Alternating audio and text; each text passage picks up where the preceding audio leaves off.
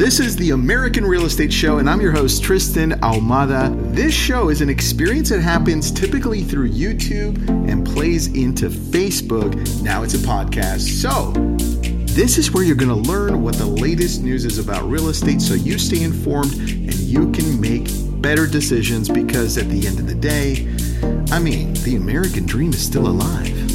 Let's go. Welcome back. We're back from, I hope, a great Memorial Day weekend. I'm Tristan, your host. Let's talk about real estate. What we're seeing just over the last four days where I haven't done this is now some media and some data is is saying there are areas that are overvalued and there's a correlation as to where all those people moved to during the pandemic and those are those are being said that those are the areas that are overvalued. So let's dive into that because there are two articles I want to go over. One is by our friends over at Fortune, and damn, they have some great information. So let's dive into that one. And another one is Redfin. It shows you what areas we should be watching out for. And these are very specific. So, one thing that I want you to keep in mind is that real estate is very regional. So, what you experience in one area is not necessarily what you're going to experience in another area. And the other part is that there is no crash as of today. It all looks good. We're just easing into a normal market. That's what we've seen with all of the data that I shared over the previous weeks. That's what we're seeing still. Nothing has changed. And with that, let me just share with you what I've got. This article I'm going to post into the YouTube channel the description. It says, keep an eye on those overvalued housing markets as the housing boom implodes, right? And they're using some harsh words there as housing boom. But of course, I highlighted some areas and let's just dig right into this one. Here we go. Over the past year, home price growth, 20%, is four times greater than income growth. And that's important because if that didn't keep up, keep up of course, there was going to be a turnaround. Just remember, not a crash. Moody's anal- analytics chief economist Mark Zandi, and we've talked about him before, tells Fortune it's premature to use that term, meaning like, hey, a crash, a bubble, anything like that. says a bubble, in his mind, would require both speculation driven price growth and overvaluation. And obviously, speculation driven price growth is something we don't have. We do have overvaluation, according to him. That said, it says we don't meet at least one of the elements, and that's overvaluation. Now we scroll down, it says, but the overvaluation by historical comparison varies greatly by market. And this is why it's regional. This is why we have to pay attention to what areas we're talking about here. The housing pandemic boom, which is now coming to an end, was hardly even, with uprooted remote workers sending home prices in the markets like Austin, Boise, Charlotte, skyrocketing well over the national rate. And I'm going to stop sharing really quick to remind you of one thing that you also have to keep an eye on, and that's rent. I'm not going to bring that up on any data, but I have in the past. And when rent is as high as owning, that's one thing that you have to be looking at because if that's what you have to deal with as a possible homeowner, and you're like, am I going to continue to rent when I can buy a home for the exact same price? Then all of a sudden buying becomes a little bit more lucrative. If renting is significantly less than owning a home, then at that point we start having some issues. So watch out for that as well. Let me go back to the article here as I scroll down. It says those overvalued housing markets now face a test. Mortgage rates jumped obviously they jumped from 3.1 to 5.1. I think they're a little higher today like 5.25. Over the past 5 months, have pushed the housing market over the top. New home sales, we talked about that last week, how they plummeted.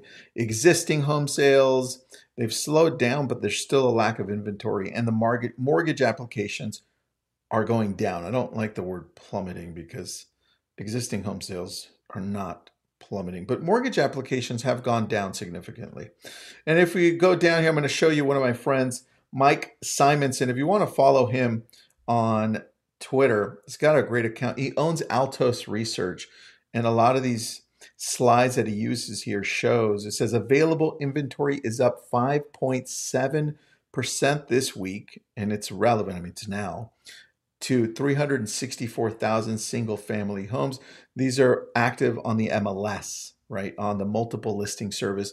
We're not talking about brand new inventory, but you can see the graph here.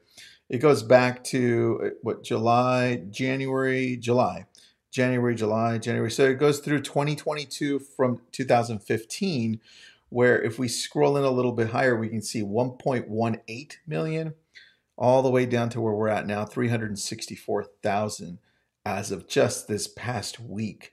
That's current data for you. It also shows you how the inventory is still low nationwide. So when people are talking about low inventory, that's what they're referring to. And I, I love showing this data because it's relevant. Follow Mike, he's on social. Now let's go back to this one says, Look, in order to determine the likelihood of regional home prices dropping, CoreLogic, another great company with data, by the way, CoreLogic, assess fact, they assess factors like income growth projections, unemployment forecasts, consumer confidence, debt to income ratios, really important, affordability, and we know where that is, mortgage rates, and inventory levels. Then CoreLogic put regional housing markets into one of five groups and this is what I love. I love these maps, and I'm going to go dive into this one with you because here you can see the odds of regional home prices. And I'm going to zoom in for you so you can see. We're going to go through. Very low is darker blue, low is light blue, medium is purple, pink is high, and red is very high. They're saying that these are the areas, the very high areas that are significantly overvalued. And we should be watching out because chances are a little higher there that prices will decline over the next year. Now, we don't know when over the next year because, like I showed you on that previous data chart, we're still low on inventory. Now, we scroll in and we're like, okay, where did people move to during the pandemic? Lake Havasu, Prescott Valley, that's really high. They also apparently moved to Bend right? And some over some areas over here. Now, if we go to high, that's pink. We know people from LA and, and California all, all together moved to Boise, Idaho, right? And then we look at all these areas in the West Coast and the East Coast. And look at look at the low though to me. To me this is important. The odds of regional home prices dropping over the coming year very low and low. Even though lots of people move to Florida, they're saying because it's still significantly, people are going in a lot. And all of those points that they assessed, right? Which is debt to income, which is, well, let's just scroll back really quick because it's so important. Your factors like income growth projections, they're saying, hey, Florida's going to still keep growing. Unemployment forecasts, which are still low right now. Consumer confidence, and the consumer confidence is super high in a lot of parts in Florida debt to income ratio, affordability, mortgage rates, and inventory levels. So, this is why, even though a lot of people move to Florida, it's still significantly low. And look at Texas, right? And of course, California, because they lost a lot of people. Uh, there's it's just very low altogether, not super super low. But I thought that was really interesting to take a look at because it gives you a clearer picture of what it actually looks like for the future according to the data they have. Now, Zandi, that's the guy with Moody. He said, he said in order, Zandi says, these juiced up regional housing markets are the most likely to see home prices decline. And I thought this was interesting. He started with Boise, Colorado Springs, Colorado, Las Vegas. Uh, I don't even know how to say Coeur d'Alene in Idaho, so excuse me for screwing that up. Tampa, Atlanta, and we're already seeing in some areas like Atlanta and Boise, Idaho, in the higher price points, we're seeing a slight slowdown in some areas. Fort Collins, and you could just grab all of these, and I'll, I'll put this link over there. And I thought that was really interesting. I'm going to go back to talk to you really quick because as we get a lot more of this data, we're going to start seeing well what areas are actually slowing down instead of just speculating. And look, like I said, we've talked to people, friends in Atlanta, friends in Boise, Idaho, and other real estate agents in those areas, and they are saying, hey, it's it's slowing down, but more towards the top. So not that median price point or the lower entry level price point. We're seeing more towards the top. And look, and if you if you see something different, let me know. I always love grabbing data and talking about that. Now, let me show you the next one because this one was just as good. And this one's by Redfin. They have some good data. So take a look at what Redfin's got. This one's called Home Sellers in Migration Hotspots Increasingly Turn to Price Drops. So, exactly what we're talking about. This is why I love these two articles. And I'm going to show you now. Let me grab the other one that I had here as I highlighted this one. And I'm going to scroll down to just the part that I really wanted to focus on this one. I'll show you the great graph. It says more than 20% of home sellers dropped their price in April in seven of the 10 most popular April migration destinations Cape Coral, Florida, Sacramento, North Port, Florida, Tampa, Florida, Atlanta, Georgia, San Antonio, and Phoenix. For home sellers in these markets, a sharp increase in mortgage rates has knocked some of the wind out of the housing market that had been supercharged by surging migration. Yes, we know all that. But here's what a Redfin agent said, and I highlighted it. Her name's Shauna because it was right on point. And, and I want you to pay attention to this one. It says, if your home, talking to a seller, if your home has been listed for several days with little or no interest from buyers, it's time to consider dropping the price. If you do have to drop the price, you are far better off doing one large price drop instead of a series of small price drops because a large number of drop is often interpreted as desperation and encourages buyers to wait even longer or make lower offers. I thought that was such a good point. And then they go into the area that I want to show you here. This whole map, it's not even a map, it's just a, a great sheet these are the areas it says share of homes for sale with price drops in April 2022. And it shows you the share of homes for sale with price drop in April 22. This is the this is right here the area that I want you to focus on. Boise, Idaho, 40% of the active listings dropped the price.